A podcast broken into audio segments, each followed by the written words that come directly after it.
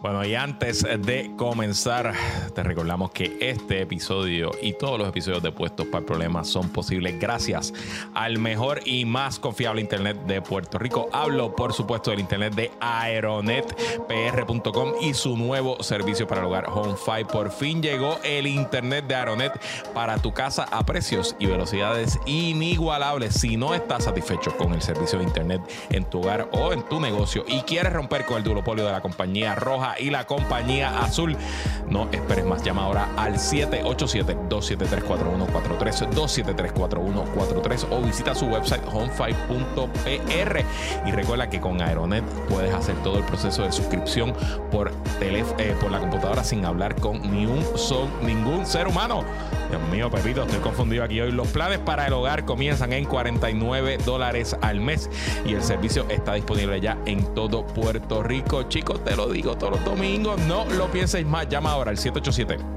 273-4143, 273-4143 o visita su website home5.pr. Gracias a Aeronet, presentadores de este puestos para el problema. Amigos, bienvenidos a esta edición de Puestos para el Problema. Estamos en esta semana otra vez más a través de nuestro canal de YouTube y también, pues, obviamente, en nuestras plataformas regulares donde usted nos puede escuchar y sintonizar. Está Luisito, está sin mascarilla, aunque todavía sigue con. Me jodido, pero, pero seguimos en victoria. Sí. No fue COVID. Este, no me ha dado un catarro hace como cuatro años. Así ¿Ah, que por lo menos puedo Pero está bien, pero qué cool. Estamos, estamos un poquito congestionados, pero bien. Aquí, en el frente de batalla, Mira, junto eh. con nuestro podcast escucha. Que bueno, y estamos aquí y obviamente, pues, estamos. Tenemos varios temas que vamos a estar hablando con ustedes. Hay guerra de los decretos. Axisti. Ujú. de lo- el gallito dorado versus el ídolo nacional, el tesoro nacional llamado Bad Bunny. Eso más adelante vamos a estar hablando sobre eso. Pero tú sabes que, Luis, nos llevamos como un calentón esta semana. ¿Por qué?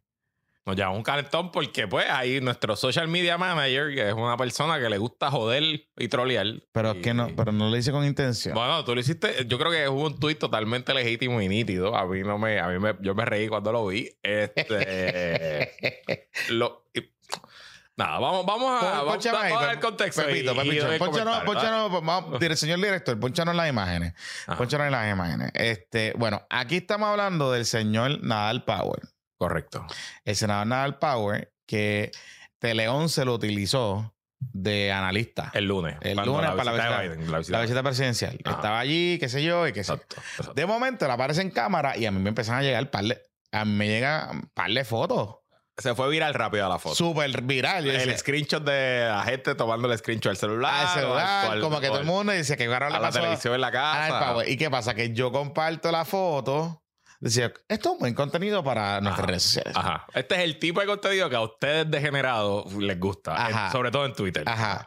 Ajá. Entonces yo cogí y le dije a, a- me dije a mismo, Mm. mismo, Ujú. ok, él se parece a Ted, Se parece a. Ted Cruz, el senador republicano de Texas. Eso en verdad, se parece. se parece con cojones. Yo no estoy diciendo que, yo no estoy diciendo nada malo. No, dijiste, no, no estás cuestionando nada de su físico ni de No. nada. Y que- se parece a Ted Cruz. Y que también tiene como un trasunto de Amish, de los Amish, como las barbas estas de los Amish, porque era como una barba, como una barba rara. Esa no la veo, pero está bien. Pero había algo Lo que raro. tú digas, lo que tú digas. Pero, cabrón, ponme la foto de nuevo. Que es que la barba, el- era el cerquillo de la barba, porque era como picú para abajo. Es- Ese era como así, como, como picú. Ajá. Entonces, ajá. tú la ves, La mira, estoy mira, viendo, la ve- estoy viendo. ¿viste, viste, Sí, cómo- ve- sí, viste sí. lo que te digo? Sí, sí. Tiene como O sea, un, un es, una, algo- es una barba frondosa. Sí, sí, sí, sí, sí. Es una buena barba. A mí no me sale esa Yo barba. no estoy diciendo que está, oye, Una yo no estoy diciendo, yo creo que esto es un, o sea, si él, si él lo hace bien, él puede rockear ese, ese Una look. buena barba, una buena Él barba. puede rockear ese look. ¿Y qué pasa? Que cuando yo pongo ese comentario, Y lo pusiste el 3 de octubre, que conste para récord. O sea, lo pusiste hace cuatro días. No fue que tú esperaste, no, no. Tú lo pusiste cuando salió. exacto, un par de días después, Ajá. Un par de días después. par de días, anoche fue. Anoche, o sea, Exacto. tres días después. Tres días después, por alguna razón, Ya había muerto, ya nadie Sí, estaba sí, nadie estaba hablando de eso. Ya estábamos con Por- los Bad Bunny, o sea. por alguna razón, que yo puedo pensar, yo puedo especular por qué, pero nada. Ajá. Este, un saludito al lúpulo. Eh, por alguna razón, eh, el senador Nadal Power, el ex senador Nadal Power, este, y ex aspirante también a comisionado residente, Ajá. contesta y se siente el 6 de octubre a las 9 y 57 de la noche. Estábamos en pleno Zoom. Ya Exacto. estamos en la recta final del Zoom. O sea, ya estamos. Estamos calientes, ready, La estamos pasando bien. Ajá. Y entonces él contesta y dice como que, ah, este, se están burlando de mí, de mi físico, que no sé qué carajo. Bueno, lee lo que dice. Mira, él dice: Diablo, si no les gusta mi peso, ok, pregúntenle a sus padres. ¿What? Uh. Si esto es periodismo, mal nos va. Exacto. Y cariño. Y un emoji de shock. y de vino. de vino. Y eh, el emoji llorándose. llorando. De, de la risa, exacto. Con el username de la bandera coreana, porque también él es... Ah, bueno, sí, pero eso está bien. Bueno, Ah. Adelante, Slava, Slava Ukraini. Ah. Eh, mira, en verdad nosotros no estamos hablando de su físico. un mensaje a mi amigo Nadal Power, mi amigo, o sea, literal mi amigo. Eh, es un troleo de las redes, mano, no sé. Es que no estamos hablando... de- Primero que no estamos hablando de su peso, es verdad. no estamos hablando de su peso, punto. Yo no estoy hablando de su peso. No. Eh, Ah, que la gente comentó sobre su peso. está bien. Tú sabes, porque había un chorre de cabrones y cabronas allí diciendo que ya entendieron dónde, dónde, dónde quedaron los endosos y que, Claro, seguro. y que se lo había comido y no sé qué. Pero bueno. Pero está bien, pero ok. Eso viene con ser figura pública. Pero eso no fue, o sea, no fuimos nosotros. Yo solamente hablé de la barba y que se parecía a Ted Cruz. y es, es- es- fáctico. That's a fact. Se parece a Ted Cruz. That's a fact. O sea, no hay aquí nada malo.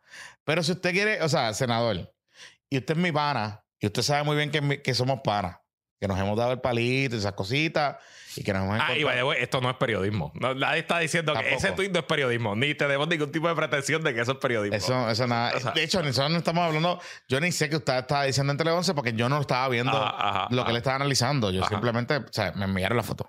Pero, senador, senador, este, si usted quiere roquear la barba, hágalo. Hágalo. Le puedo recomendar un par de barberos que le meten sólido a las barbas. Pero no estamos, o sea, mm, bájale, porque es que no estamos hablando. No. O sea, no, fue un vacilón, en verdad, no era nada. Fue un vacilón. No, no hay, no hay- no hay mucho más que mirar aquí y Exacto. mucho menos contestar tres días más tarde. O sea, es, es y la cosa es que él después siguió comentando en su. eh, eh, sin o sea, sin mention. No mention por Ah, no mention de que esto es la izquierda, que lo quiere, qué sé yo. ¿Qué tiene que ver? ¿Qué tiene que ver? O sea, de verdad. Porque yo sé que él tiene, él se ha ido en unas guerras con la izquierda y con los woks y qué sé yo. y- Tiró un tuit hace poco. de Ay, es que ni me acuerdo, man. Y se fue. y, eh, sí, sí, sí, lo cogieron y lo barrieron. Y después, Está viendo mucho, escuchando mucho Radio Mambí. Yo creo que debe estar o Fox. viendo a David Colón en el Facebook Live. y esa- a los muchachos, los muchachos. Los muchachos de las Ah, covachas. se, se tira los discursos de Abascal allá de, de- Ah. de- de Vox en España. Ay, Dios a lo mejor está suscrito al YouTube de Agustín Laje. Pero, pero acuérdate que, acuérdate que él es como el, el español.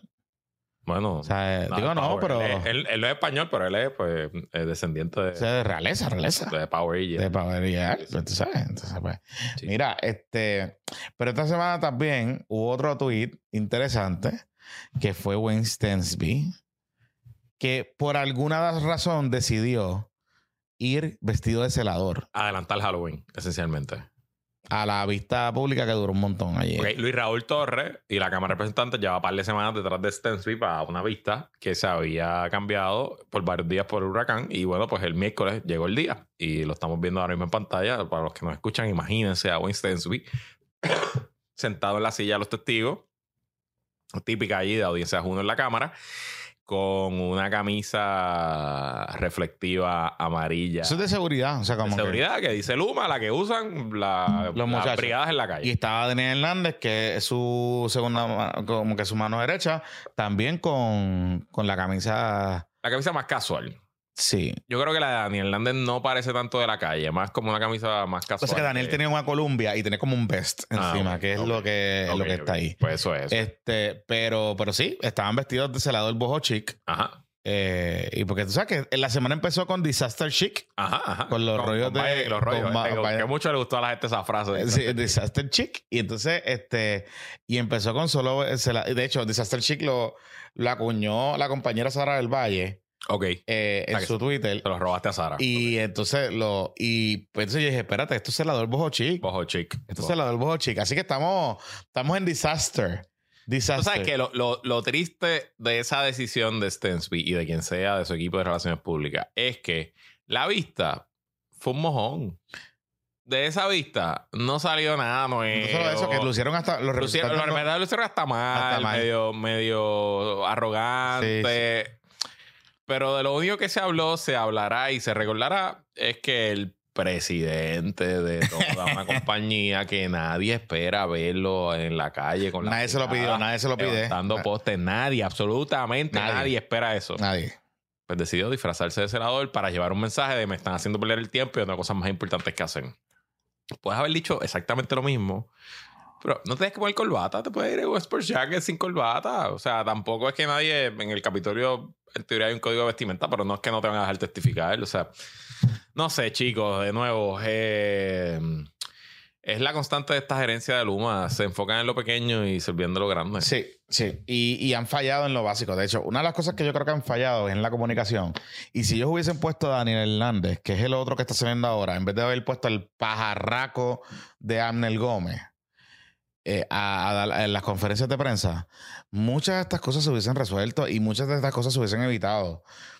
Quizás no es que la gente estuviese contenta, pero la percepción de que se está haciendo algo y de que algo va a pasar, pues hubiese cambiado. Pero pues, allá ellos. Oye, pero antes de entrar a otro tema, tú sabes que Juan Dalmao ahora tiene una carrera nueva. Oye, interesante. ¿Verdad que está Me llamó interesante? muchísimo la atención. ¿Verdad que está interesante? Pero, y tengo varias preguntas. Pregunta, Ok, pregunta. Pero Ah, estamos hablando para que usted sepa que Juan Dalmau eh, está eh, sustituyendo a Jay Fonseca. Que qué bueno que se coge unas Que se vacaciones. cogió unas vacaciones, que bueno. Y, y, Jay, estamos y contigo. los stories en el Instagram la está pasando. La estás bajando Así bien. que felicidades. Esa Perol qué- Spirits que tiene, duro, Qué bueno, qué bueno. bueno. Qué Du- bueno. eh, duro. Este, y pues en Los Datos son los Datos, que es su programa diario en, a las cuatro y media, es que ese programa. A las 3.40. en televisión, sé yo. en, en Guapa, eh, pues esta semana, toda la semana, no sé si la semana que viene también, quien corrió el programa fue Juan Dalmau. Mi primera pregunta, ¿esa decisión la toma Jay o la toma el canal? Porque Juan Jay. Dalmau ya es de los analistas del canal y Jay. entiendo que está por contrato. Jay. O sea, que Jay le dijo a Juan, Porque es una producción de Jay.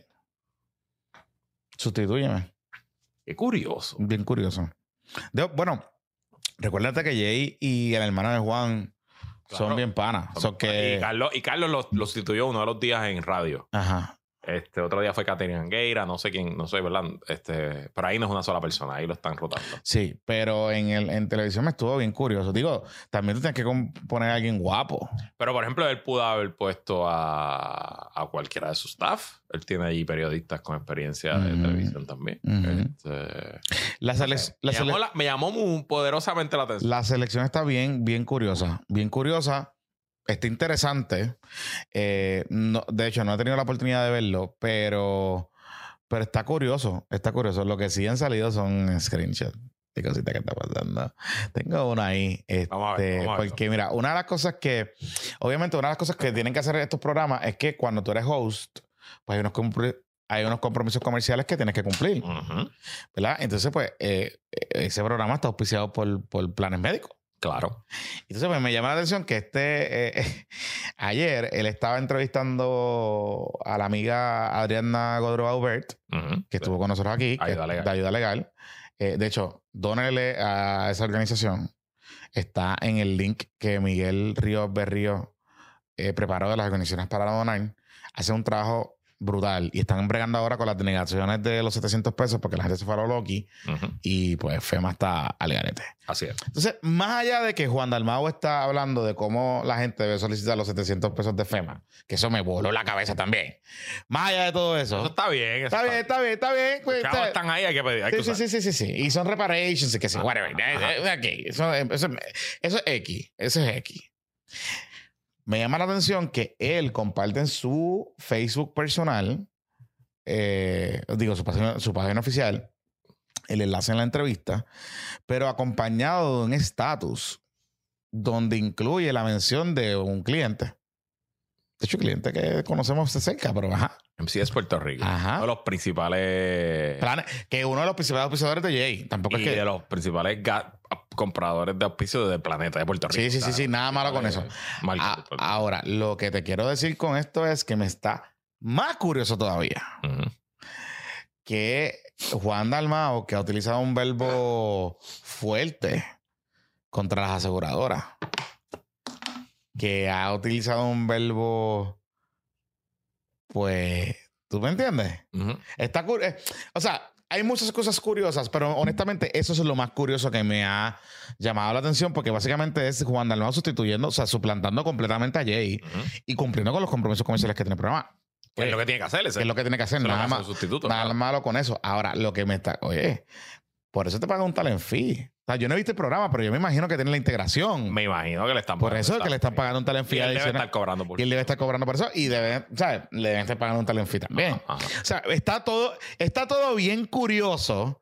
Bien curioso.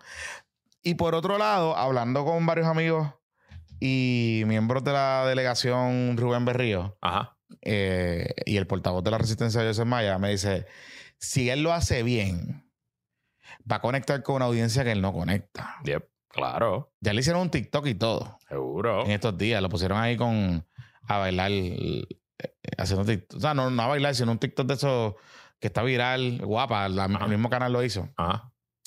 Y si él lo hace bien, puede conectar con una audiencia que no, Claro. que no conecta. Y puede ser un game changer. Ah, me estás hablando que por ahí viene el comeback. Después Bueno, de puede tres ser per- meses de coger puede ser, de- puede ser perfecto para rehabilitar su imagen. Claro, lo es. Eh, Este, o sea, mejores vehículos que ese no hay muchos. claro, claro, claro, claro. O sea, y estoy siendo completamente objetivo. En el sentido de que, o sea, más allá de lo que me puede sorprender que puede estar pasando en el programa, eh, digo que a mí no me molesta ni me sorprende en el sentido de que es parte, o sea, uno como pe- persona en medio sabe lo que uno tiene que hacer, sabe lo- los compromisos que uno tiene que llevar. Si a usted no le gusta, pues usted se va a otra cosa. Y hay personas que decidieron pues, ser periodistas independientes y tienen su canal de YouTube y pues qué sé yo, pues, pues, pues santo y bueno. Nada malo con esa vuelta. A lo que voy con esto es que pues es curioso por muchas razones y volvemos al punto de los discursos absolutistas. Y ese es el problema a veces, ese es el problema a veces de algunos candidatos y movimientos en Puerto Rico que como están en la dinámica del Twitter y en la dinámica de las redes sociales y en la dinámica de, de responder a los fads, pues se van a veces unos rabbit holes que no piensan a largo plazo, a mediano y a largo plazo, cómo ese tipo de statement te puede rebotar para atrás. Ujú. Y entonces, este ejemplo que acabamos de mostrar es una de esas cosas. Es una de esas cosas. Porque ahora alguien pudiese preguntar, "Ah, bueno, pero es que Juan, este, tú, ¿cómo, ¿cómo tú puedes criticar a las aseguradoras y cómo tratan a los médicos o a los pacientes si tú hiciste un auspicio de una aseguradora? Es una pregunta válida, El capitalismo siempre gana. pero el capitalismo Eso es fácil de explicar. Fácil de explicar y fácil de entender. Y felicidades, Juan Dalmao. Y felicidades, Juan Dalmau. O sea, guapísimo, hecho. Que siga, sigue enchismado conmigo, pero y, siga con nosotros. imagen. Vamos a ver. Sigue enchismadito, pero está bien. Parte de. O sea, si la Alianza Patria se va a dar, tiene que empezar a rehabilitarse. Y Correcto. Por ahí se rehabilita. Y por eso me sigue llamando poderosamente la atención. Por eso te estoy que diciendo. Haya dicho. Por "Juan, eso te estoy hazlo tú". diciendo. Por eso te estoy diciendo. Yo hubiese pensado que hubiese sido hasta Joan Rodríguez, bebé. Qué curioso. Es curioso, es curioso. Mira, eh, antes de irnos a la curioso. pausa, este Dark Brandon ayer en Fortuny, no era Fortuny, pero básicamente se celebró Fortuny Sí. en los Estados Unidos. Este, Hizo algo bien interesante. a 30 días de las elecciones. ¡Qué curioso! Curioso, curioso. Oh, como diría, como, oh, Hizo dos cosas. curioso. Primero, emitió un indulto eh, general a toda persona que había sido acusada y convicta de posesión simple de eh, marihuana a nivel federal. Este, son como seis mil y pico de personas. Ahora mismo no había nadie preso de, de- por posesión simple de marihuana, pero carajo. Hay seis mil y pico de personas con el récord dañado, ¿verdad? Que tienen su acusación de culpabilidad o, eh, y su sentencia. Y bueno, pues esa gente, eh, desde ayer, su récord queda limpio, ¿verdad? Y pues removiendo los obstáculos que representa tener ese tipo de récord. Pero lo otro, que yo creo que es lo más importante, es que ordenó al Food and Drug Administration, Que eso es más importante. eso es lo más importante, a revisar eh, la clasificación de la marihuana o el cannabis como una sustancia controlada de nivel 1. Básicamente la marihuana está controlada al mismo nivel que la heroína, la cocaína, La pelco, eh, la- que- y que otro tipo de, de- Sí, de drogas el, que, que el periquito. que sabemos que no, no son, no- que- o sea, que no se compara en cuanto a su efecto y su, y su daño al, al cuerpo humano. Este, así que en teoría, si el and Drug, respondiendo a la orden que le da el presidente y luego de la evaluación administrativa que ellos hagan, Lo de, la va a despenal- El efecto es que de la si lo baja a nivel 2, 3, 4, qué sé yo, por ahí para abajo, pues el efecto es que de- se despenaliza para todo el efecto a nivel federal. A nivel claro. federal. Las las O sea, no- no- no hacen lo que quieran. Exacto. Y no, y no es, y no es que ¿verdad? legaliza la marihuana, No. pero es, sería el paso antes, anterior a eso, porque qui- primero que quita, o sea, le quita recursos para la interdicción con la marihuana. O sea, le dice, o sea, ya no eh, ordenaría la DEA, por ejemplo, a decirle no tienes que estar metiéndole caña a esto, sino a otra droga. Que ese ha sido siempre el reclamo principal de muchos proponentes y expertos en, en- en criminología, todas estas cosas que dicen, el problema es que el gobierno dedica tantos recursos a la interdicción en las drogas que solamente eliminando los recursos de, digamos, la marihuana, que se dedican a, a buscar la gente por marihuana, a meter gente presa por marihuana, el gobierno federal tendría yo no sé cuántos millones o billones de pesos en recursos para dedicarse a evitar que entren otras drogas más nocivas y peligrosas y dedicar esos recursos a rehabilitar personas con unos efectos mucho más trascendentales. El modelo quizás más exitoso que hay en el mundo ahora mismo de despenalización de las drogas es el modelo de Portugal, que es el modelo más agresivo, que no es una legalización, es una despenalización, que son dos cosas distintas. Y, y creo que ahí es que está cambiando la cosa, porque estaba viendo los números, a nivel federal no hay tantas convicciones de, de posesión simple. No, no. No existe. mil pico. Es que, o sea, realmente los fiscales federales acusan por narcotráfico. Sí. O sea, es bien, bien poco probable. Kimping Act, todas esas cosas. Pero tú no, tú no, eh, ¿verdad? Posiciones simples no existen, claro. Esto también responde. Existen, pero son muy pocas. Por eso, pero eh, eh, esto también responde a que el, la última reforma grande que hubo en el gobierno federal eh, a nivel de criminalidad fue en los 90, 94, 90, por allá abajo.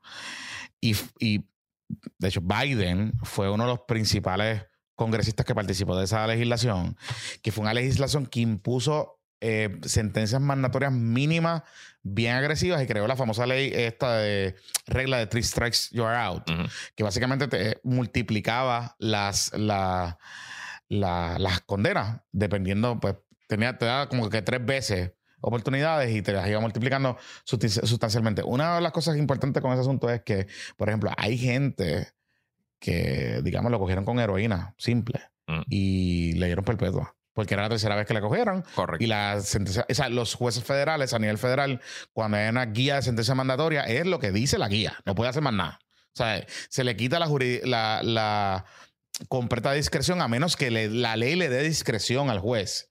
Pero no hay discreción. O sea, tú dices, tú decides lo que hay. Punto y se acabó. Y ya se sabe que esa reforma lo que hizo fue re- recriminalizar a las comunidades afroamericanas en Estados Unidos y a los inner cities, porque precisamente lo que se buscaba en aquel entonces era detener el- la epidemia de crack cocaine, que era lo que estaba eh, arrasando con las Y comunidades que en realmente todo era una guerra contra las comunidades negras. Y todo era, exacto, eh, básicamente.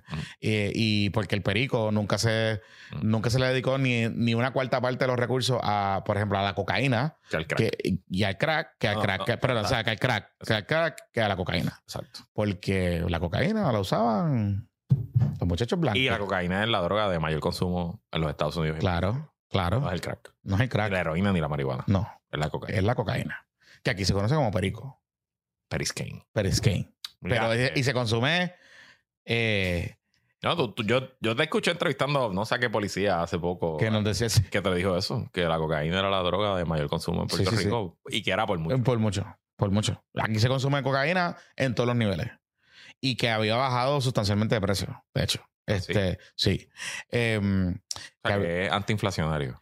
lo que pasa es que había bajado de precio porque el efecto que ha tenido lo de la marihuana en Puerto Rico. Ajá. Porque la marihuana, al sacarse, al sacarse del concepto, al sacarse del punto, o sea, el punto pierde el control Ajá. del mercado. ¿verdad? El efecto que haya tenido lo de la marihuana es que el punto Le quita cash flow. le quita cash flow al, al- al punto. ¿Qué pasa? Que el punto lo que va a hacer es, tengo que aumentar mi oferta Para que me llegue más gente. para que me llegue más gente, Bajo los precios. bajo los precios y aumento la oferta, tengo más productos disponibles, que tengo más, pero, más perico. De hecho, lo que se está haciendo difícil conseguir es la heroína en Puerto Rico. Sí. Sí. Y se están metiendo fentanil. Y se están metiendo fentanilo. Que de hecho, eso es un, eso es un asunto aquí que no se hablamos. Que eso, amigos de, amigues de la prensa, empiecen a mirar eso, porque hay muchos casos que están llegando de overdose que no se están documentando bien y son de fentanilo en Puerto Rico. Y eso es bien peligroso. Es bien peligroso. Es bien peligroso. Pero nada. Está interesante. Mira. eh, ¿Esto le va al botito? ¿Tú crees? O sea, es algo que va, se une a la línea de los préstamos estudiantiles, de este aprobar el, el Sí, las 100 cosas que tiene que de hacer. tirarle cosas, tirarle carne roja a su base, ¿no? Y movilizar parte de la coalición que él necesita, sobre todo los más jóvenes.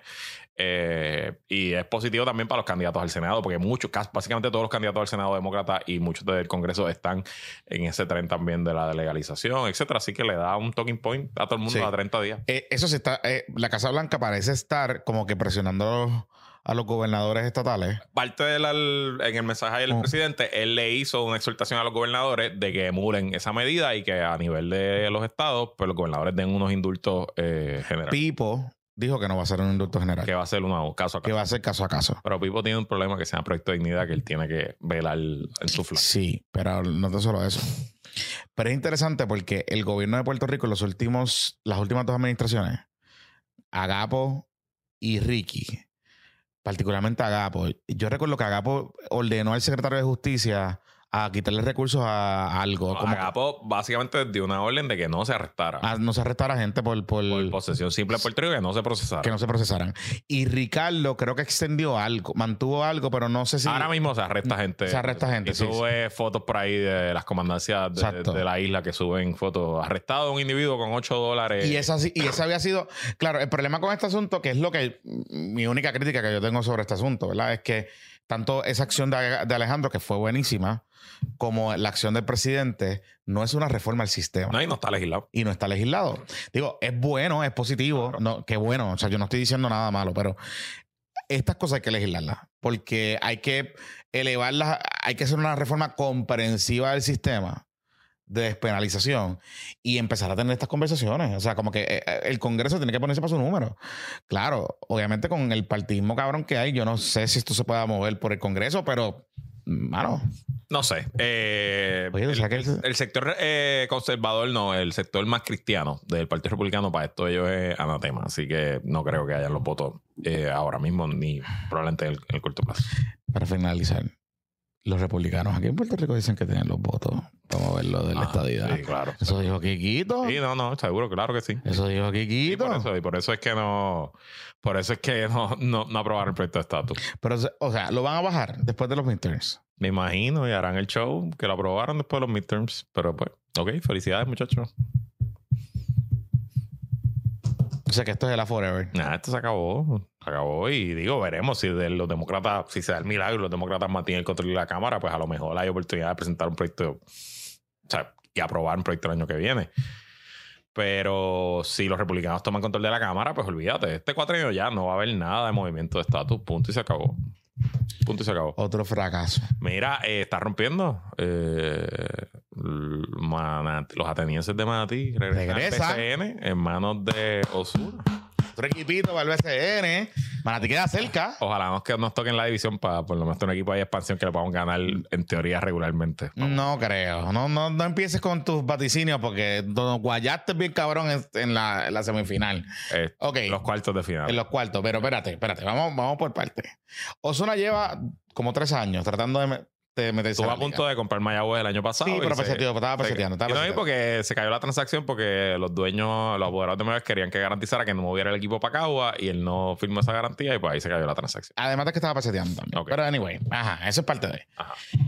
Luego, él se tiró el comentario aquel que los angelmeños se indignaron y que en el Space de los 12 Magníficos. Cuando fue cuando. Y Guirita hubo un Yori Party. cuando el agua, cuando se mojó Cuando la el cancha. agua, hubo un Yori Party como de tres semanas Ajá. en el Twitter, en Twitter BCN, en Twitter BCN, Ajá, en Twitter BCN hubo un Yori Party y qué sé yo.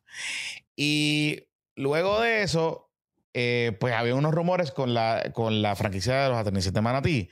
Los atenienses de Manatí era una franquicia que existió en algún momento dado hace varios años por vía de transferencia de las loqueras de Felo Rivera. Correcto, Y Felo hizo un equipo en Manatí. De correcto. hecho, llegó a jugarle hasta Ricky Sánchez allí.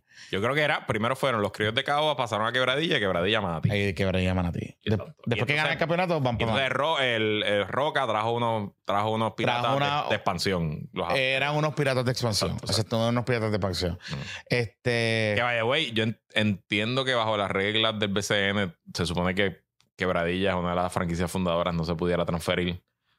No se pudiera transferir, pero pues es el BCN, hicieron lo que Y les es. Felo. Y fue, hicieron lo que les salió a los cojones. Pero ajá. Eh, Sí, o sea, bueno, eh, sí. Ajá. Pero lo que pasa es que yo creo que fue que aprobaron ya lo de Roca. Sí, como ya venía otro, pues, Sí, pues- dijeron, bueno, no se está, no se está cancelando la franquicia, sino Sí, que porque la franquicia fundadora es San Germán, este, Quebradilla, Bayamón Ponce. y Ponce. Creo que esas son. Hay más, pero bueno. Eh, pero, ah, anyway. La cosa es que cuando pasa ese, pues, ese asunto, pues eh, empieza el rumor en estos días de que eh, eh, Osuna estaba pues moviéndose la bola para el vocero lo entrevistó para otra cosa y le preguntaron y él dice que sí que está a punto de firmar un acuerdo para traerlo a pero yo me imagino que eso es para moverlos para Cagua.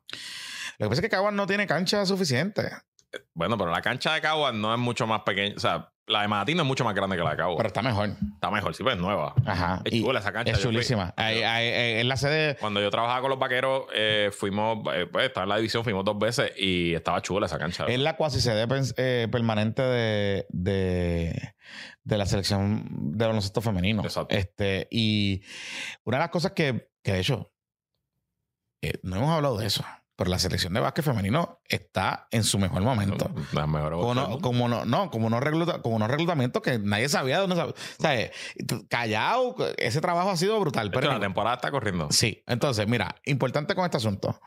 La plaza de Manatí es una plaza que está, es rara, porque es una plaza que está fuera del área metropolitana, pero no es lejos del área metropolitana. Y no es lejos de Arecibo tampoco, pero queda como en el medio, en el in-between. Usualmente en esa zona lo que había habido, lo más cerca era Morovis, que tuvo franquicia BCN en un momento dado por muchos años. Y luego de eso, no ha habido, ha habido intentos, pero no ha habido. Yo de- creo que estuvieron como tres o cuatro años con Fuego. Sí, Y fue un fracaso. 2014-2017 fue lo que estuvieron. Y fue un fracaso. O sea, es que nunca pudieron levantar la plaza. cuando yo, las veces que yo fui, siempre, o sea, los, los fanáticos de los vaqueros eran mucho más de los que habían de más. Pero siempre me fan de. Digo, es verdad, pero ajá. Pero nada, la cosa es que, que es una plaza interesante, pero ahora es distinto por dos razones fundamentales. Ah. Uno, Manatí está mucho mejor ahora mismo en términos económicos. O sea, de Yo creo que Osuna debe invitar a Logan Paul. Allí. Y lo otro es que tienes el Corille de Dorado. Que es si tú haces un, una plaza interesante y montas algo chévere, pues de Dorado a Manatí es cerca y puedes hacer algo y los reggaetoneros, aquello, lo otro, la vuelta, los 22, ¿tú me entiendes? De hecho, quedan más cerca para los 22 que los de Guaynabo. Sí, sí. O sea que, eh, así que interesante este, esa, esa movida. Obviamente, pues, una cosa es que el día que está a punto de filmar y otra cosa es que se dé. Y otra cosa es que, pues, la liga, pues, tú sabes, se ajuste y todas esas cosas que vaya a O pasar. sea, si entra Manatí, cuan- ah, lo que pasa es que hay una posibilidad de que eh, recese alguna ¿Sí? franquicia. Guayama. Este. Guayama otra vez. So, en teoría, si entrar, si Guayama, porque ahora mismo son 1, 2, 3, 4, 5, 6, 7, 8, 9, 10, 11, 12 equipos. O sea, una liga de 13 equipos es más complicada que de 12. Ujú. Para cuadrar todo, tener dos divisiones, etcétera. So, Ya lo ves. Y Guayama lo que pasa es que también está vacía. Es una plaza complicada también. y quedaron últimos. Sí. Después de un año bueno. de un año bueno. Después de un año nuevo. Con el coche del año y todo. Eh, sí, con, con el merenguero. Ujú. Este, pero pues, es cosas que pasan. Manatí interesante. Yo creo que es una plaza interesante y quizás en el 2014 no era el momento. Ahora, creo que las circunstancias han cambiado. Si se monta un buen equipo allí, puede, puede, puede ser atractivo. Ujú. Puede ser atractivo y imagínate esto. Tú te vas para los outlets de Barceloneta con los muchachos, la familia, estás por allá. Y si te quieres dar un jueguito, cuando bajes de los outlets, este, para allí, para ti, ves un jueguito. Digo, a lo mejor ahora, el- ahora, a lo mejor, mira, le salvamos la cara a tu hermano. Ajá. Y Walter Hodge no termina en Santurce, termina en Manatí. Porque Fabrián dice que sigue para adelante con el equipo, pero yo no creo que él va a poder tener la capacidad de mantener a toda esa corille. Por eso. Pero si va a soltar gente, soltará muchas otras personas antes de soltar a Hodge, a Walter Hodge. Bueno, lo que pasa es que el contrato de Walter Hodge es duro. Este, duro. Ok. Sí, sí, sí. Va- Vamos a hacer la pausa. Cuando regresemos, vamos a hablar un poco de la guerra nueva. El Axis. La guerra de los decretos. La guerra de los decretos. No se vayan. Y este PPP también a ustedes por Roy Chévere, agente de seguro e inversiones activos. Desde el 2009, Roy se especializa en planificar estrategias, estrategias de retiro y ahorro. Si ya estás pensando en tu futuro, en tu retiro o quieres proteger a tu familia, Roy te puede ayudar con un plan financiero eh, personalizado para tus necesidades, ya sea para abrir un planquillo, invertir en anualidades o asegurarte para incapacidad, cáncer o otro escenario catastrófico, Roy tiene lo que necesitas. Comunícate con tu asesor financiero patroncito al 787-209-8441, 209-8441 y lo puedes buscar en Instagram como Chévere Financial. Ya sabes, para tus necesidades financieras, Roy Chévere, tu asesor financiero patroncito. Mira qué chévere.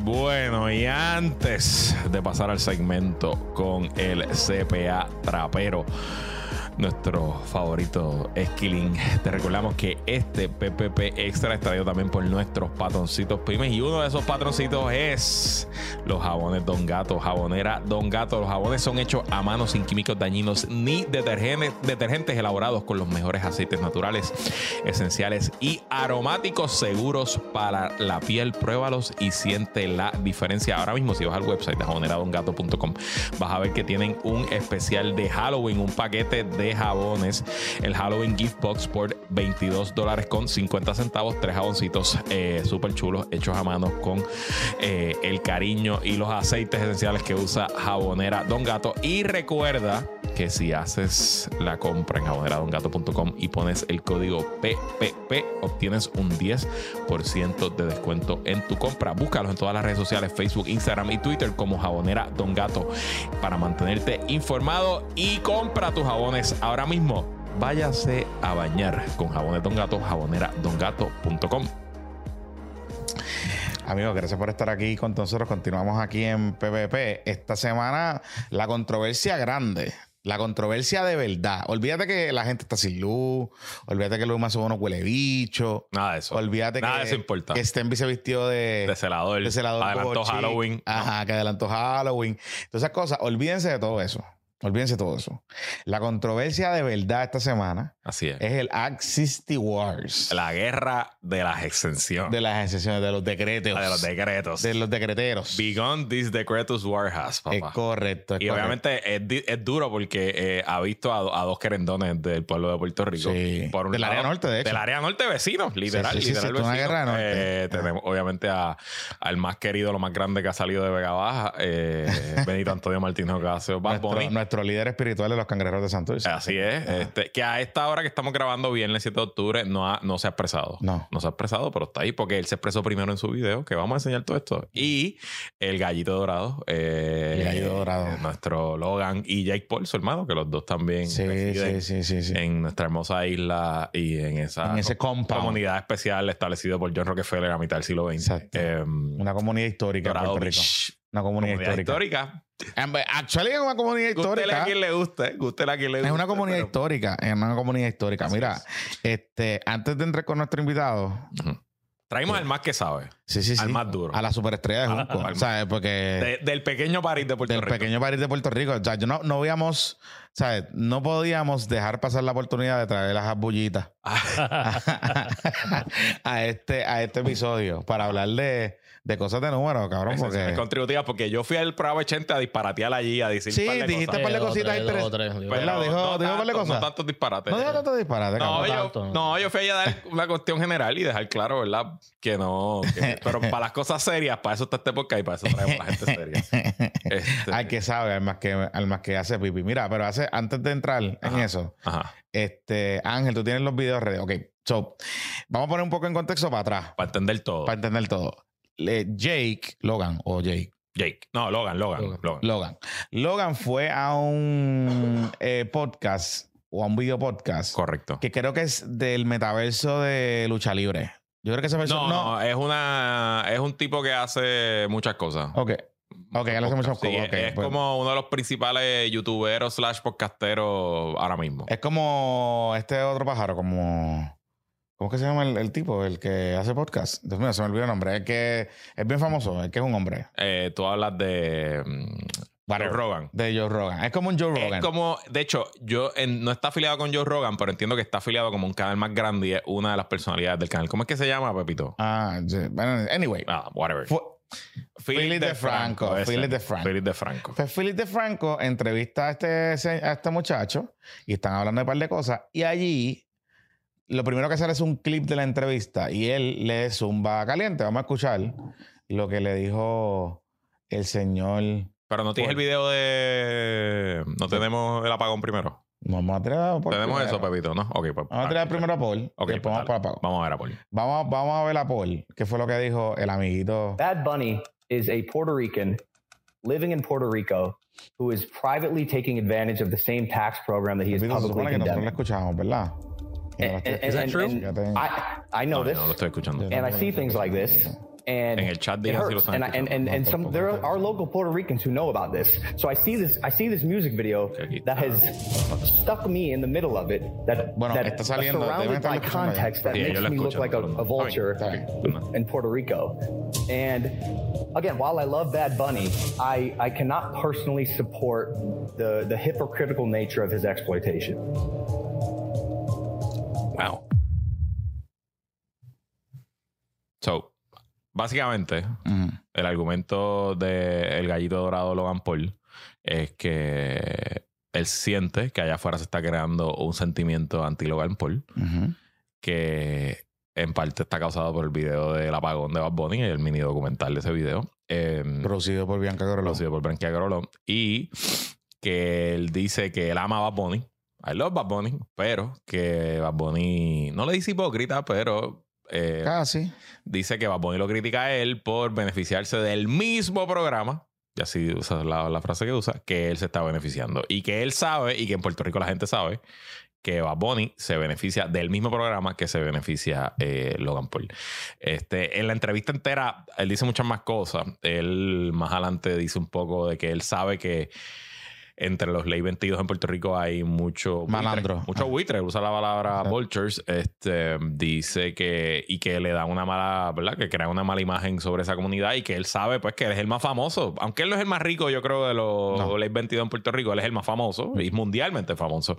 Y pues obviamente pues se convierte, aunque él no lo quiera, en portavoz, ¿no? Y, y un poco pues él lo que tiene aquí es una gran crisis de relaciones públicas eh, en, en general. Es lo ¿Tú que- crees? y- sí, sí, él está, digo, no sé si es una gran crisis, yo no sé si él, yo honestamente no hubiera dado esta entrevista. Yo no hubiera mencionado a Bunny porque lo único que está haciendo es traer atención sobre, sobre sí mismo.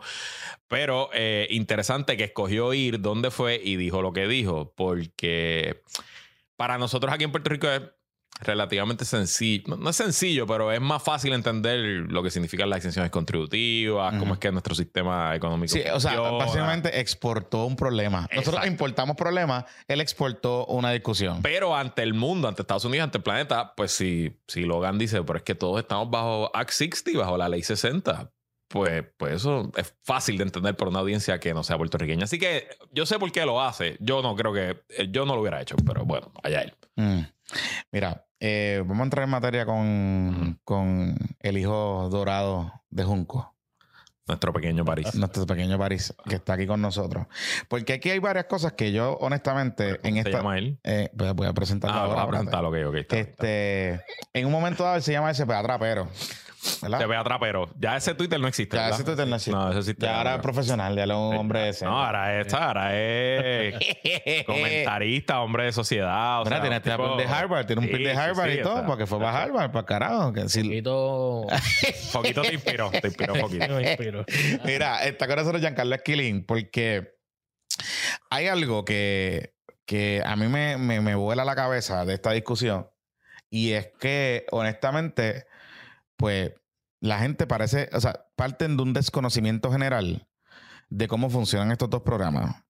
No significa que estamos de acuerdo. Yo, o sea, yo no, yo, yo tengo mis reservas sobre algunos de estos programas, pero a la misma vez, pues cono- me, me dediqué a leer. Yo decía, puñeta, déjame ver cuál es el FOS con todo este asunto.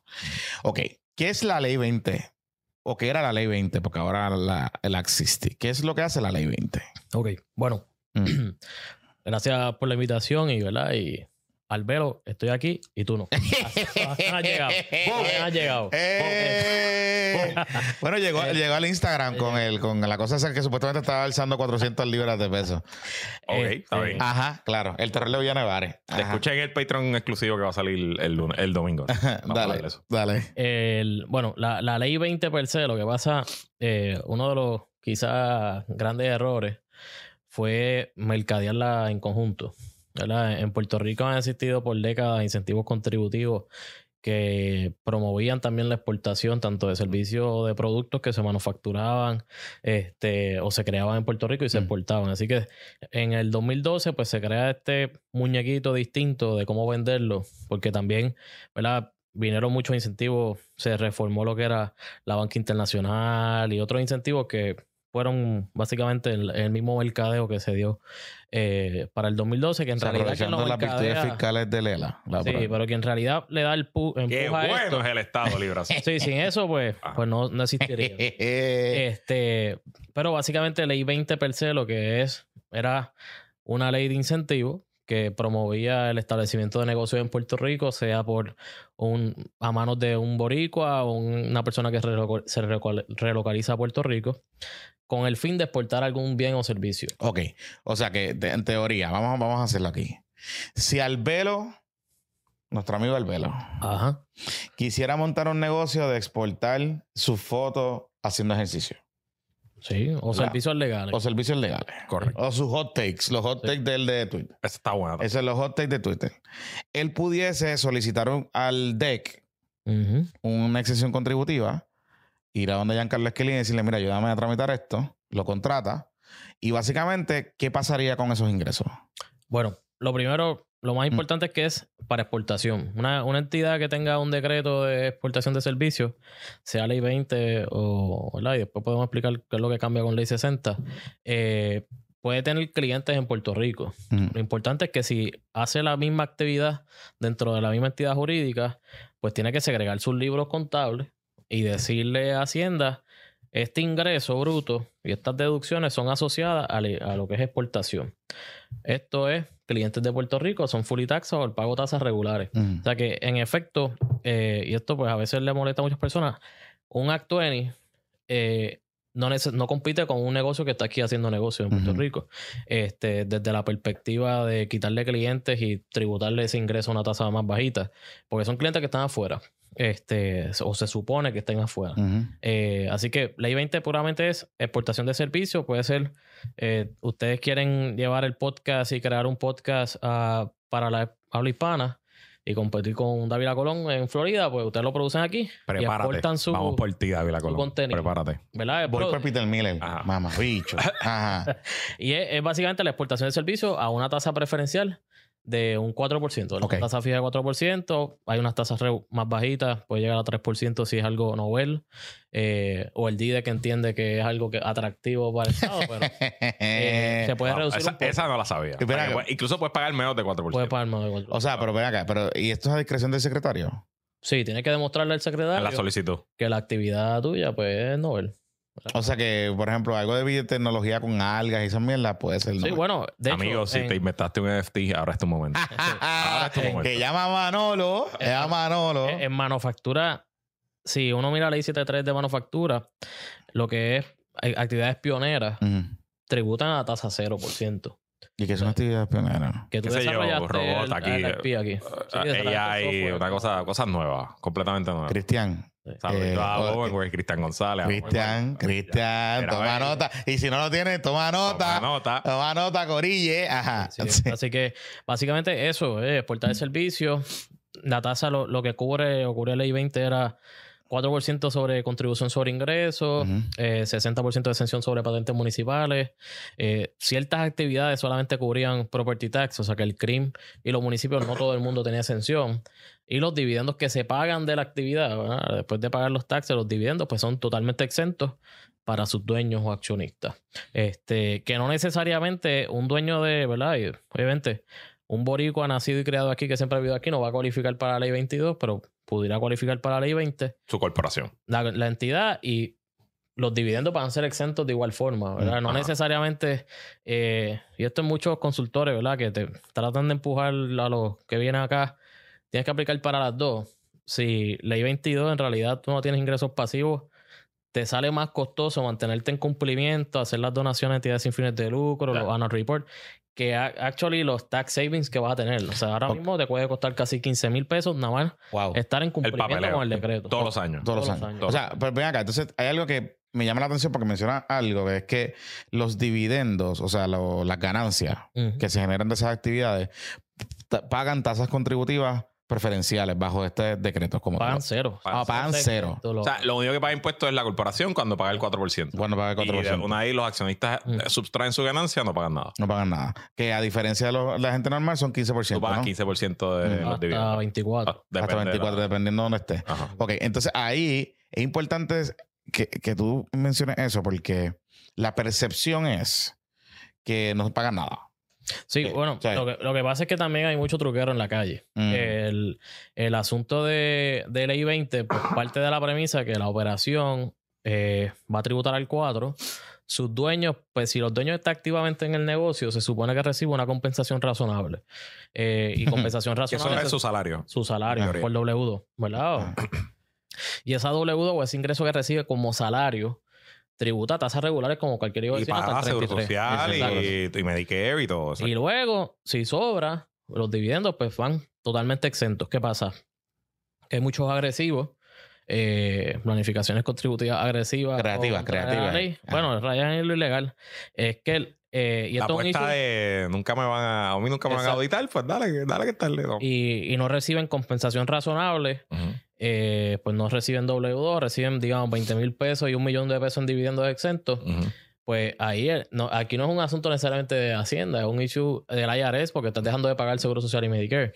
Este, y el Hacienda tiene una disposición del 2016 que dice que si en una auditoría encuentran que el dueño que estaba activamente trabajando en el negocio no recibió compensación razonable, le pueden imputar hasta 350 mil pesos en salario, o sea, y, que pague 33% al menos por esa Y le, fracción. y le puede costar el decreto, presumo. ¿no? Y le puede costar el decreto. Los decretos tienen un montón de cláusulas y una de las disposiciones que tienen que cumplir con todas las leyes que apliquen en Puerto Qué Rico. chulito eso. Sí. Chulito. De hecho, se han- eh, Paquito ha dicho que ha tumbado decretos activamente. Sí, quien, quien los tumba es DIDEC. de- Mm, Y si la persona no está de acuerdo, apela en Hacienda el caso. Ok. ok, qué raro ese proceso. Como que. Sí, es bien raro y bien incómodo. Este, oye, y hay una, hay unas cosas importantes que están pasando con, con este asunto y es el tema de los 22. ¿Cuál es la diferencia entonces ahí? Pero ley 22 es bien, es, es sumamente sencilla. Lo que pasa es que ley 22 lo único que cubre es intereses, dividendos y ganancias de capital. Ingresos pasivos. Y lo que es de Puerto Rico solamente, ¿verdad? La exención es a nivel local. Muchas personas, y uno busca en internet y te dicen, ah, múdate a Puerto Rico y no, vas a pagar taxes ni sobre los intereses, ni dividendos y ganancia de capital. ¿Qué pasa?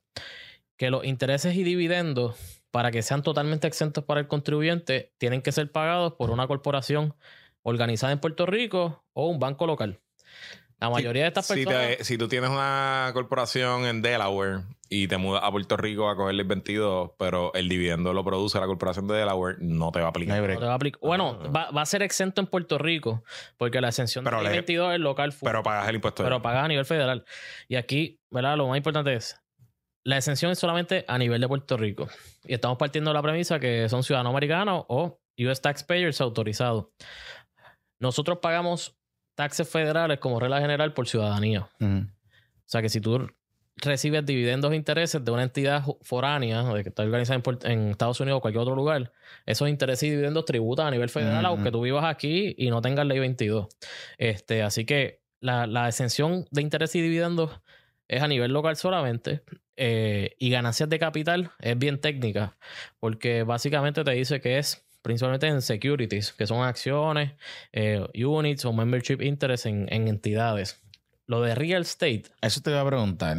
Real estate no cualifica para capital gain. O sea, un, un, Airbnb- un Airbnb, un Airbnb que Logan Paul compre en. Puerto Rico, paga, tributa a la tasa normal. Normal, normal. Y tiene que pagarle a turismo, y tiene que pagarle a todo el mundo. Ahí no hay tema. O sea, que si gentrificaron a una comunidad eh, y compraron una propiedad para ponerla eh, comercialmente para alquilar, paga como hijo de vecino. El Y- ingreso que genere, pues. Y paga crimen igual y, Y todo paga igual. crimen y todo eso. Igual que las casas de Dorado pueden ser dueños de ley 22, pero están pagando impuestos sobre la propiedad igual. O sea, no hay una ex- Hmm. no es distinto. O sea, que amiguitos. Nuevo, es sobre los pasivos y únicamente sobre los pasivos. De hecho, yo creo que el cheque mensual que le llega a Logan Paul de YouTube, cuando eso se deposita en la LLC, Ah. sea en Puerto Rico o no, probablemente vienen con unas deducciones ya ahí en. ¿Qué tú crees? Bueno, lo que pasa con los royalties y los plays, ¿verdad? Que le dan en YouTube y demás, casi todas las jurisdicciones tienen eh, un withholding tax, una retención en el Ajá. lugar donde le den play. Eso pasa con la Ya, música y demás. ya. Mm. Que puede ser que sea ingreso al 4% en Puerto Rico, pero digamos que si le dieron play en España. Ya eso picó en todos eso lados. picó en todos lados. todos Ok. lados. Y, y ya eso tributó al nivel de allá. So, Ya. Es posible que puede pagar el 4% en Puerto Rico, pero tributó unas tasas O sea que la- en otra jurisdicción. La jugada para Logan Paul a mudarse a Puerto Rico, obviamente él tiene las dos, tiene la 20 y la 22. La de la 22 es lo que son sus, su- sus ganancias, eh, sus pasivos. Y él Exacto. tiene negocios, él tiene cripto. Yo- Cuando tú liquidas cripto y lo conviertes en dólares, eso se ve como una ganancia de capital, ¿verdad? Sí, hasta el- y el intercambio también. Exacto. Este, vender acciones, etcétera. Eh, y lo que él gana de YouTube, pues su ventaja es que probablemente en California, pues la compañía de él en California le tenía que pagar lo que le cobraba a todas las jurisdicciones del planeta que veían ese video. Y luego cuando entraba a California, pues le cogía un tax rate eh, devastador. Y entonces, pues él se gana la diferencia de lo que no le paga a California y, lo, y el 4% que paga aquí. Exacto. Mm. Sí. Pero eso es una de las cosas bastante noveles dentro de, de Ley 20 al final. Y ya Ley 60 full, lo que es industrias creativas. Este, porque más bien antes era servicio, consultoría, headquarters en Puerto Rico. Y Ley 60 sí ent- eh, trae consigo lo que era lo que es industrias creativas, que es creación de contenido, video, este, y demás, que lo produzcan en Puerto Rico y lo exporte, le den play en otro lado. Ok. Mm. O sea, que, que- y ahí está, me estás hablando de tres leyes distintas, básicamente.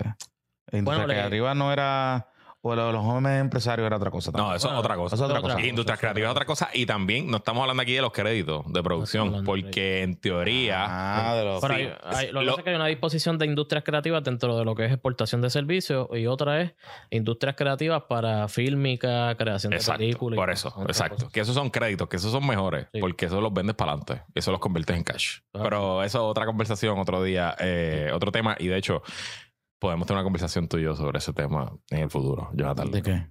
De si los créditos aplican para podcast. Eh, pero eso eh, fuera del aire. Bueno, pero hay, Eh, varias interpretaciones de Ah, eso. a hablar en el piso abajo. Por eso, por Eh, eso, por eso, sí, por eso. sí. Pasamos por trip, Ah, pasamos pues, por trip CPA y, hablamos. Para cosas creativas. O sea, si son buenos, lo que es bueno para Logan es bueno para Jonathan y para Luis. No sé, si quedan. pues, Si quedan, porque... el- Pero el- hablamos después. Hablamos Si de- quedan, porque el- hay muchachos que están llorando por eso. Sí. Sí, sí. Bueno, eh, ok. Entonces, entendemos ya lo que tiene Logan. Eh, son dos incentivos distintos que originalmente era la ley 20 y la ley 22. Ahora todo está cobijado bajo la ley 60 del 2018, ¿verdad? La ley 60. 2019. 19. Este, Que es el Código de Incentivos de Puerto Rico. que esencialmente es un mamotreto que cogió todos los incentivos que estaban regados por ahí y los puso en un solo, una sola ley de 300 y pico. Sí, no los codificó, realmente los compiló. los, los compiló, ¿no? y les pusieron un código, Por porque eso, no, no hay por código, no, no está codificado. Pero no tiene en ningún teoría, sentido. cuando Logan dice eso, que dice, ah, se está Tiene del razón. mismo programa que yo, pues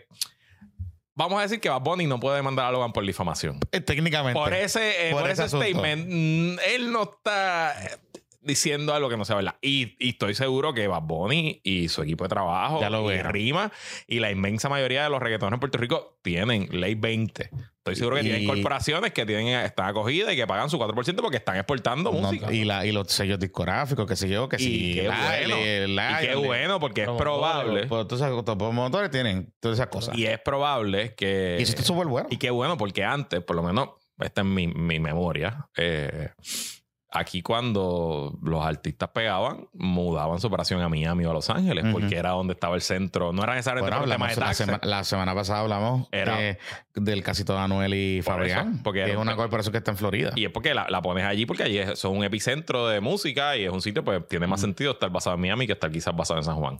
Pero para estos muchachos de la nueva hora y de reggaetón, el ahorro es tan cabrón. Y entonces, pues ya tú ves inversiones y ves Ujú. que Rimas compró un edificio y ves que están pasando unas cosas que quizás no pasaron en los 80, 90 con los otros booms de la música. Con los, los salseros. Los salseros. Porque sí, también se lo metían en perico. Pero el problema Bueno, es yo que sé, los muchachos tenían Ah, otra... porque los reggaetoneros Claro, no, claro, no claro, drogas claro. ni Pero nada, les o sobra sea, más dinero para claro. esas cosas. Claro. ¿Me entiendes lo que te quiero decir? Para, Ujú. para esos vicios Ujú. y, esa, y esa alegría. Pero o sea que hay algo importante que, que, que quizás, y de la crítica que uno puede coger de lo que hace Logan Paul y Jake y todas esas cosas, es que en el video del apagón, o sea, en el documental, no en, no en la canción, lo mezclan todo y los ponen todos en el mismo nivel, eh, particularmente.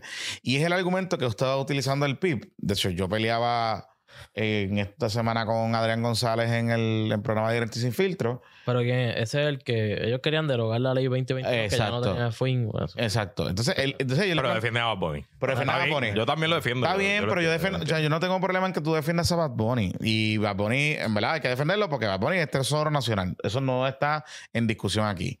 Ahora, el problema es que la izquierda y los ciertos corillos que están con este asunto de demonizar estos incentivos contributivos cogieron el argumento del gobierno o el error del gobierno y lo están explotando y están demonizando a los dos. Entonces, ¿qué pasa? Que ahora no podemos venir a decir, no es que el de Bad Bunny es distinto, es bueno. Caballito, es que no es que tú me estás diciendo, llevas cinco años diciéndome que no. O sea, llevas cinco años diciéndome que los 20, 22 son unos malandros y son unos pescabichos y deben irse para el carajo. Entonces, ahí es que está el problema. Y creo que pecan en el documental de no ser transparentes, que es el problema aquí, de que Bad Bunny tiene beneficios contributivos, que no son los mismos que, lo- que los que están importando, pero tiene beneficios contributivos que están compilados en la misma ley. Punto. O sea, no, aquí no hay. Aquí no estamos entrando de que si es bueno o malo. Aquí estamos entrando de que es un issue de ser conscientes y ser justos. ¿verdad? Y si estamos para ser objetivos, de ser justos y decirle a la gente, mire, Corillo, nosotros, RIMA, este, 200 carritos LLC y todas las entidades que están afiliadas a, a Bonnie, tenemos incentivos contributivos que son el de jóvenes empresarios, el otro, el otro el otro. Santi, bueno, no pasa nada malo con eso y particularizarlos y defenderlos. Pero ¿qué pasa? Que cuando tú ves el documental, el documental habla de los dos incentivos. Ujú. O sea, no me puedes venir ahora a decir, no me puedes venir ahora a decir que el incentivo de Bad Bunny, el de exportación, es bueno, es mejor que el incentivo de Logan. Porque, caballito, es que tú mismo te mataste tú mismo, porque tú eres el que estás diciéndonos, ah, no Bad Bunny, sino la gente que está detrás de ese, de ese asunto, de ese discurso, nos lleva diciendo una y otra vez, los 2022 son malos. Pues ahora no podemos decir que son buenos, porque es Bad Bunny. Eh, Ese es el plan Tatito. Ese es el plan Tatito. literal, literalmente, Logan Paul le hizo eco a Rafael Tatito Hernández. O sea, Vas a volver a decir que es el hombre más poderoso de Puerto Rico, políticamente. eh, yo creo que todavía lo es, pero. eh, o sea, ese, ese es el argumento y por eso es que hay que ser siempre un poquito cuidadoso cuando se hacen eh, em, expresiones absolutistas o cuando un poco pues se utiliza la demagogia light para hacer un punto, ¿verdad? Y si algo hemos tratado de ser consistente en este podcast por los cinco años que lo llevamos haciendo es tratar de comunicarle a todo el mundo que los problemas complejos usualmente son complejos. Mm. Y eso implica que no hay soluciones simples, que no hay una posición casi nunca blanca y negra, que todo, pues hay que verlo en los matices. Hay varias personas que te hacen el argumento y yo creo que son de cierto grado convincente de que ningún incentivo es bueno. Y te explican por qué, incluso la exportación es malo, etcétera, etcétera. Y yo puedo creer eso. Pero, como tú dices, Jonathan, no puedo decirle a Logan, Logan, go home, porque coge incentivos. Y a la misma vez, pues todos nosotros cogemos incentivos. Claro, claro, claro. Ok. Si tú me estás ahogando. No, no, es que yo quiero que Puerto Rico sea un país independiente. Que sea un país independiente. Mm, Y que solamente los incentivos sean para los puertorriqueños. Pues perfecto, santo y bueno. pero eso no es lo que dicen. Pero mientras De hecho, eh, seamos, y como te dijo, te dijo Gregorio Matías, eh, eh, dijo, son nuestros compañeros, nuestros hermanos con ciudadanos americanos. Pues mientras seamos, sigamos siendo una cochina, asquerosa, sucia colonia o un estado de los Estados Unidos, cualquiera de los dos, no podemos evitar que la gente se mude aquí. No podemos hacerlo. Imp- Importante, importante algo. En la, en el, bueno, en los últimos dos planes de gobierno del Partido Independentista Puertorriqueño, tanto en el 2016 como en el 2020, la plataforma de desarrollo económico del Partido Independentista Puertorriqueño incluye lenguaje específico, específico, pero una cosa, es específico. Literalmente dirigido a creación de programas de incentivos contributivos para atraer inversión extranjera y atraer inversión de capital de individuos. Son palabras textuales, literalmente son palabras textuales del plan de gobierno, del PIB. Del Victoria Ciudadana no sé, porque yo no sé si ellos llegaron a hacer un plan de gobierno o fueron como redes de redes y... Pero no, no- como unos talking points, no unos bullets, bullets, no unos bullets. unos bullets. Pero no me extrañaría que estuviesen ahí. Este, aquí, el asunto es este. Entonces yo te pregunto, el plan Tatito Ajá. de 2022 para todo el mundo, Ujú. ¿a quién le aplicaría en Puerto Rico? A, a una población bien, bien, bien, bien pequeña. Al Oye, 1%. Ley- y a sería ley muchachos de 22. Guaynabo y de, de, de O Torrey sea, Mine. de- sería ley 22 para todo el mundo, porque ley 20 cualifica a todo el mundo. Lo que pasa es que, Claro. eh, pues no todo el mundo exporta. Montón de Eh, negocios para exportar. Para exportar.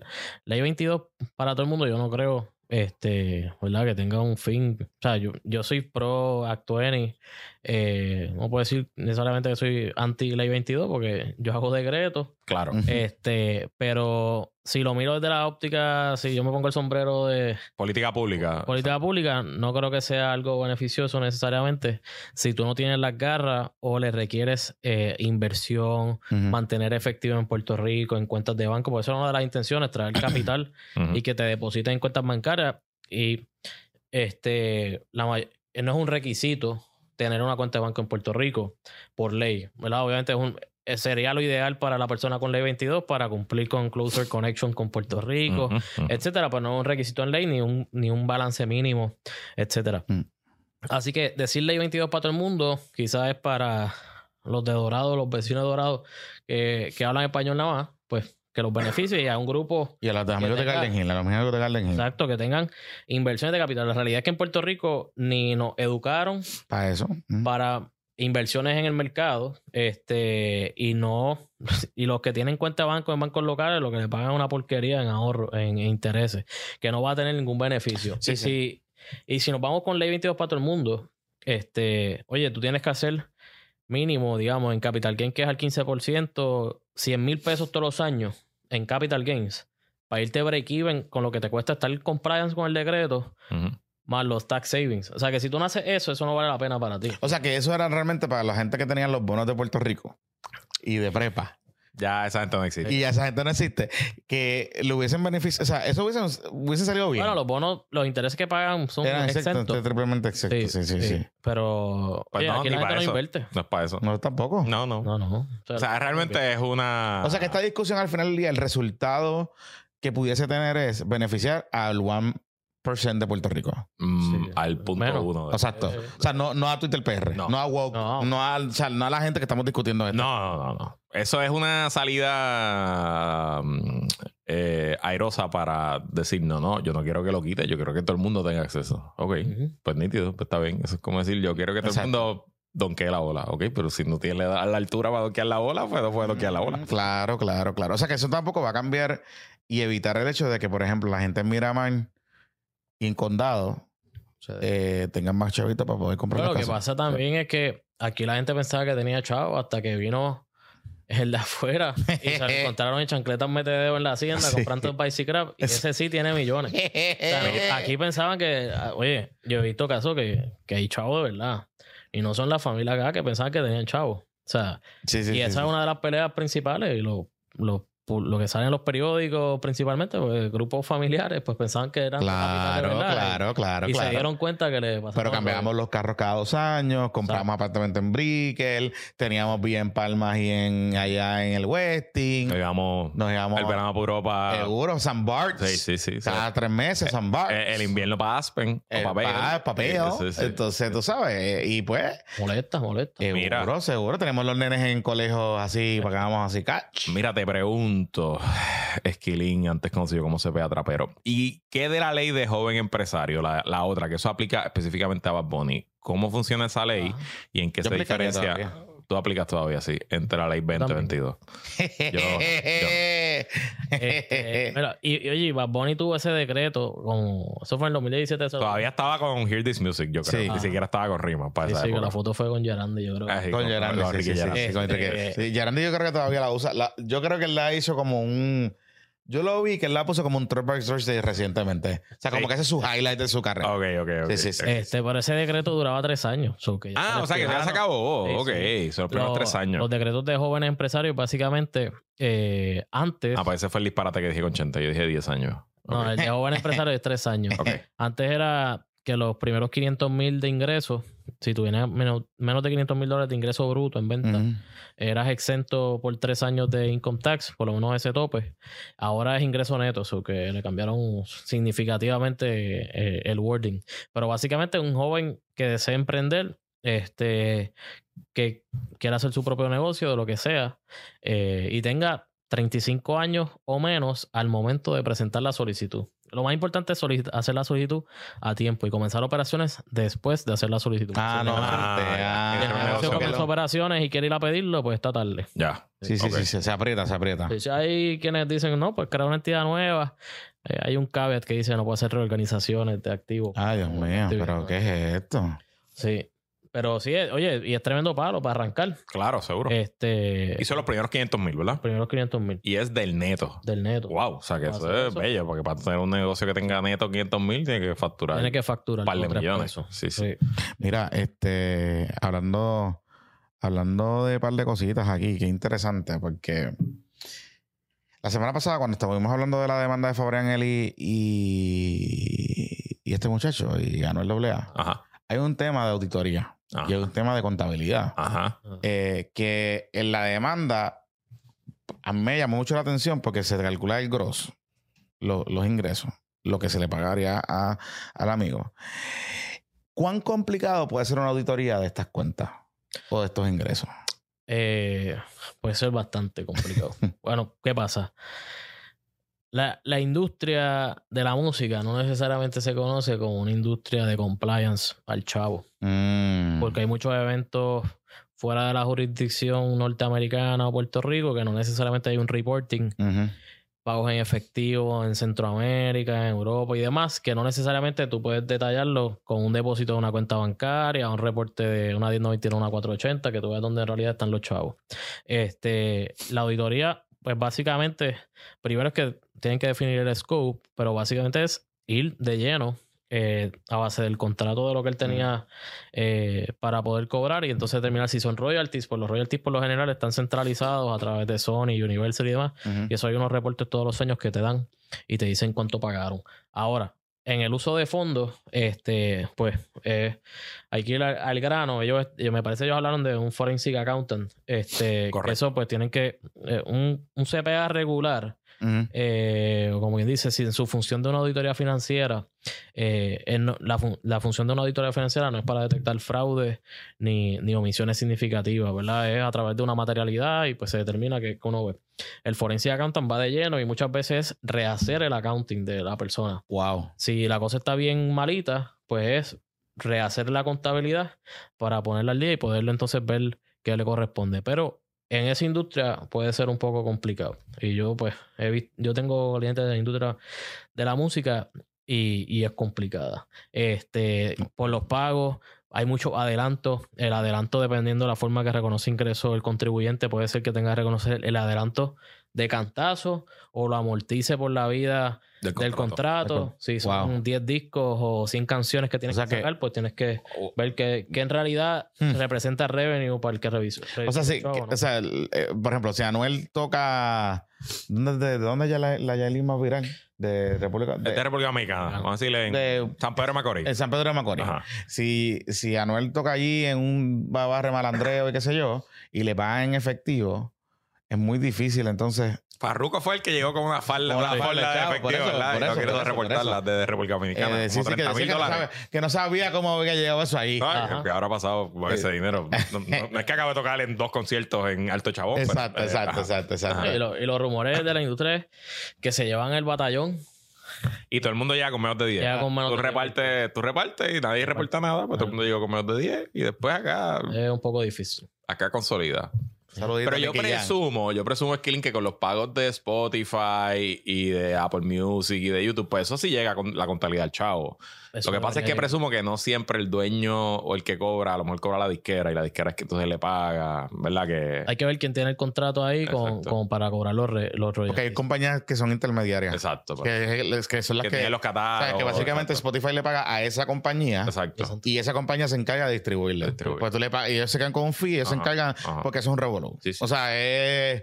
O sea, tú ves las canciones y tienen como 10 personas ahí metidas, pues hay que repartirle a 10 personas lo que le toca a la Ay, no sé si te salió un fraude a arrestar a una gente en, Ah, sí, eso estuvo no, bien no, loco. en Arizona, que se robaban los derechos Ah, los de derechos, canciones en YouTube y estaban cobrando y que le robaron un derecho a Anuel. Eso Ah, es no. una de la Sí, gente que le robaron. Unos Chris Agrón de la vida, pero tenían Ferrari. y andaban en Ferrari y en Lamborghini. Sí, por sí, en Crisal. Este, ¡Ay! pero en, en el caso de los royalties, eh, ahí también aplica lo de la re- las retenciones en otras jurisdicciones. Y tú ves, la mayoría de estas compañías que están en Miami, Mm. no necesariamente es porque allí hay mucho movimiento. es porque la situación es distinta. Lo que pasa es que cuando una entidad, digamos Universal o Sony, paga de US a una jurisdicción foránea como Puerto Rico, si quien recibe el pago es un Puerto Rico resident, eh, tiene que hacer una retención de casi un 30% del pago de US taxes. Mm. Porque es Entonces un esta gente hace un, un entity, una entidad en Florida, en otra jurisdicción. y le Ah, pagan eso me pasó. Eso a mí me pasó. Ahora que tú me estás explicando eso, eso a mí me pasó en un evento que yo contraté a un artista. Sí. Y Sí, la, tuve la que- regla en Puerto Rico es la misma. Tuve que, de hecho, tuve que hacerle una consulta al CEPA Trapero Sí. y, y le el artista de momento apareció una entidad local Ok. Y se giró contra la entidad local, retiene el día. pero se le retiene el 10. Entonces, eh, si era fuera, era 15, era lo que- 25. El 29. 29. 29, wow. Yo me quedaba con 29%. O sea, yo no. Ajá. Le retenía ahí. Ajá. Ajá. Y entonces, este, y así de sencillo, fue como que horas antes del show y le dije, bueno, amiguito, tenemos do- dos opciones aquí. Aquí tengo dos cheques. Dos cheques. Tengo uno menos 29 y uno menos 10. Tú me dices el que tú quieres. Ujú, El de menos 10 me tiene que buscar una entidad aquí. ujú. Sea Chuchito, Chuchito LLC Music, tú sabes. Me Sí, lo- oye, los eventos aquí en Puerto Rico son medios complicados. Cuando.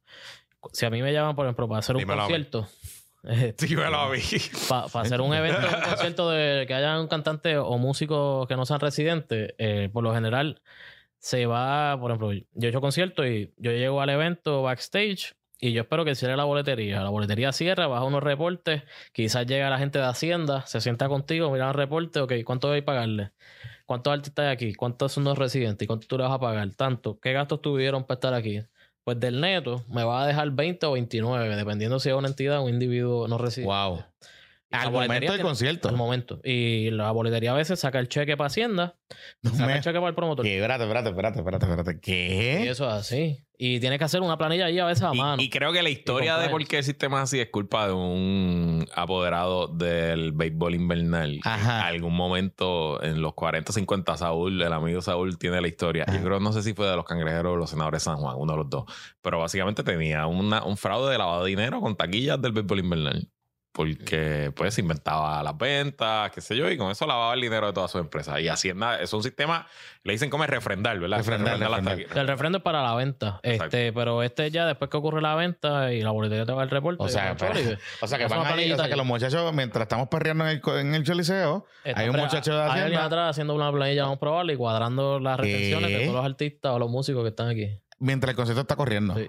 Sí. O sea, wow, la suena, eh, está agresivo. A mí me gusta eso. El pase. Y bueno, tú Te vas, te, cuela. te gozas el concierto y, y saca un cheque. Exacto, O exacto. sea, que sí. y un chave. Y cobra. Y, Y una cobra. chave. O sea, que le- se le envía. O sea, esa noche entra el depósito de Hacienda. Sí, le dan un chequecito que siempre, le dan un chequecito al secretario Al de Hacienda secretario de para Hacienda. que se deposite el lunes después del evento. Ah, por eso es que Paquito va tanto a los conciertos. Ah, los va a buscar, Ah, chacho. Los va a buscar él. Ah, ya, ya, enti- ya entiendo, Ah, muchacho. bueno. O el subsecretario, porque también le he visto jangueando en los conciertos. Un saludito al subsecretario. Pues, este, Buen tipo. mira, eh, Sklin, gracias por estar aquí y ponernos un poco al día. Eh, Placer. mira, entonces, Tatito, el plan Tatito es una mierda. No una mierda, vamos. Es, va a beneficiar a la par No, de vaya, gente. a un grupito. a un grupitito de personas. Y con eso, pues se va, van a quitar el tema diciendo que eso lo aplica a todo el mundo aquí. Cuando en realidad aquí han utilizado el, el sistema de incentivos contributivos para poner curita a los verdaderos problemas. Los médicos, pues no quisieron meterle mano a la aseguradora, Sí. pues vamos a darle incentivos. Este, y así con un montón de issues. O sea, y todo el mundo. Eh, por ejemplo, el trabajo remoto. Ah, pues la gente quiere venir para acá. Originalmente le querían dar 4% también por trabajar remoto desde aquí, por el simple hecho de trabajar con un patrón afuera. O sea, ellos creen que el. O sea, y, y no te dicen por qué 4%, no 10, no 15.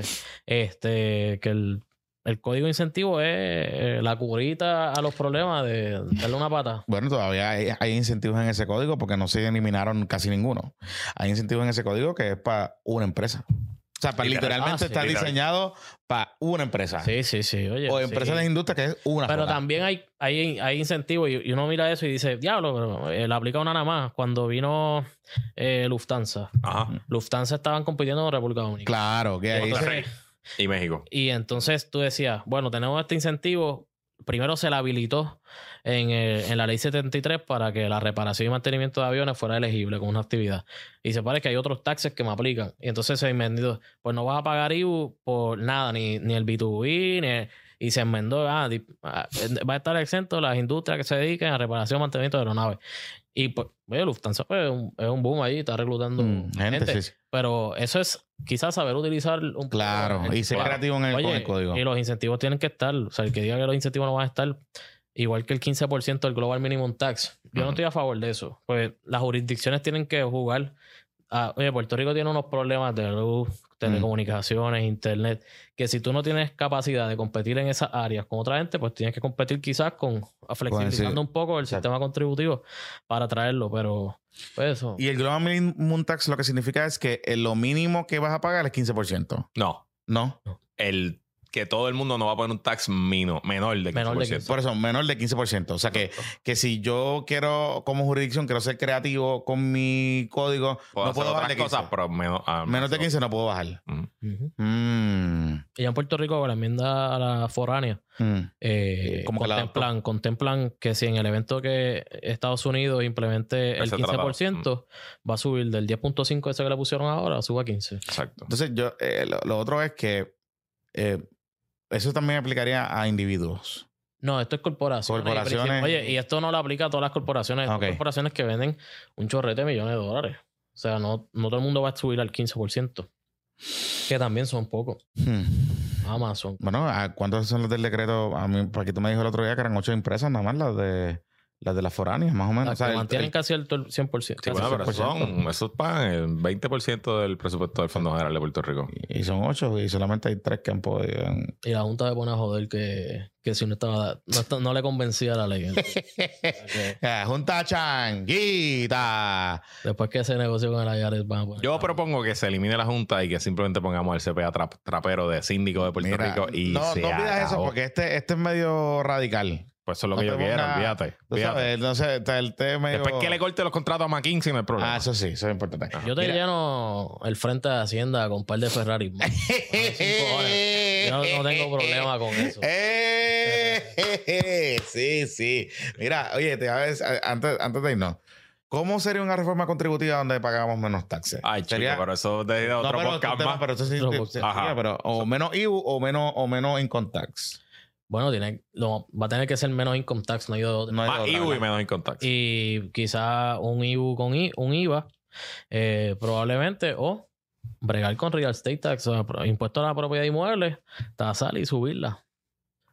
Porque si tú estás exento, digamos, de income tax, pero te da poder adquisitivo y riqueza para comprar unos inmuebles, pues de alguna forma tienes que pagar. Pues pasas por la misma carretera que yo paso. Claro, claro, claro. Este, Y ahí, pero ahí los amiguitos, volvemos, ahí los amiguitos de Garden Hills Ah, y los amiguitos de Torrey Mart, pues van a pedir, ¿sabes? Sí, sí. Sí.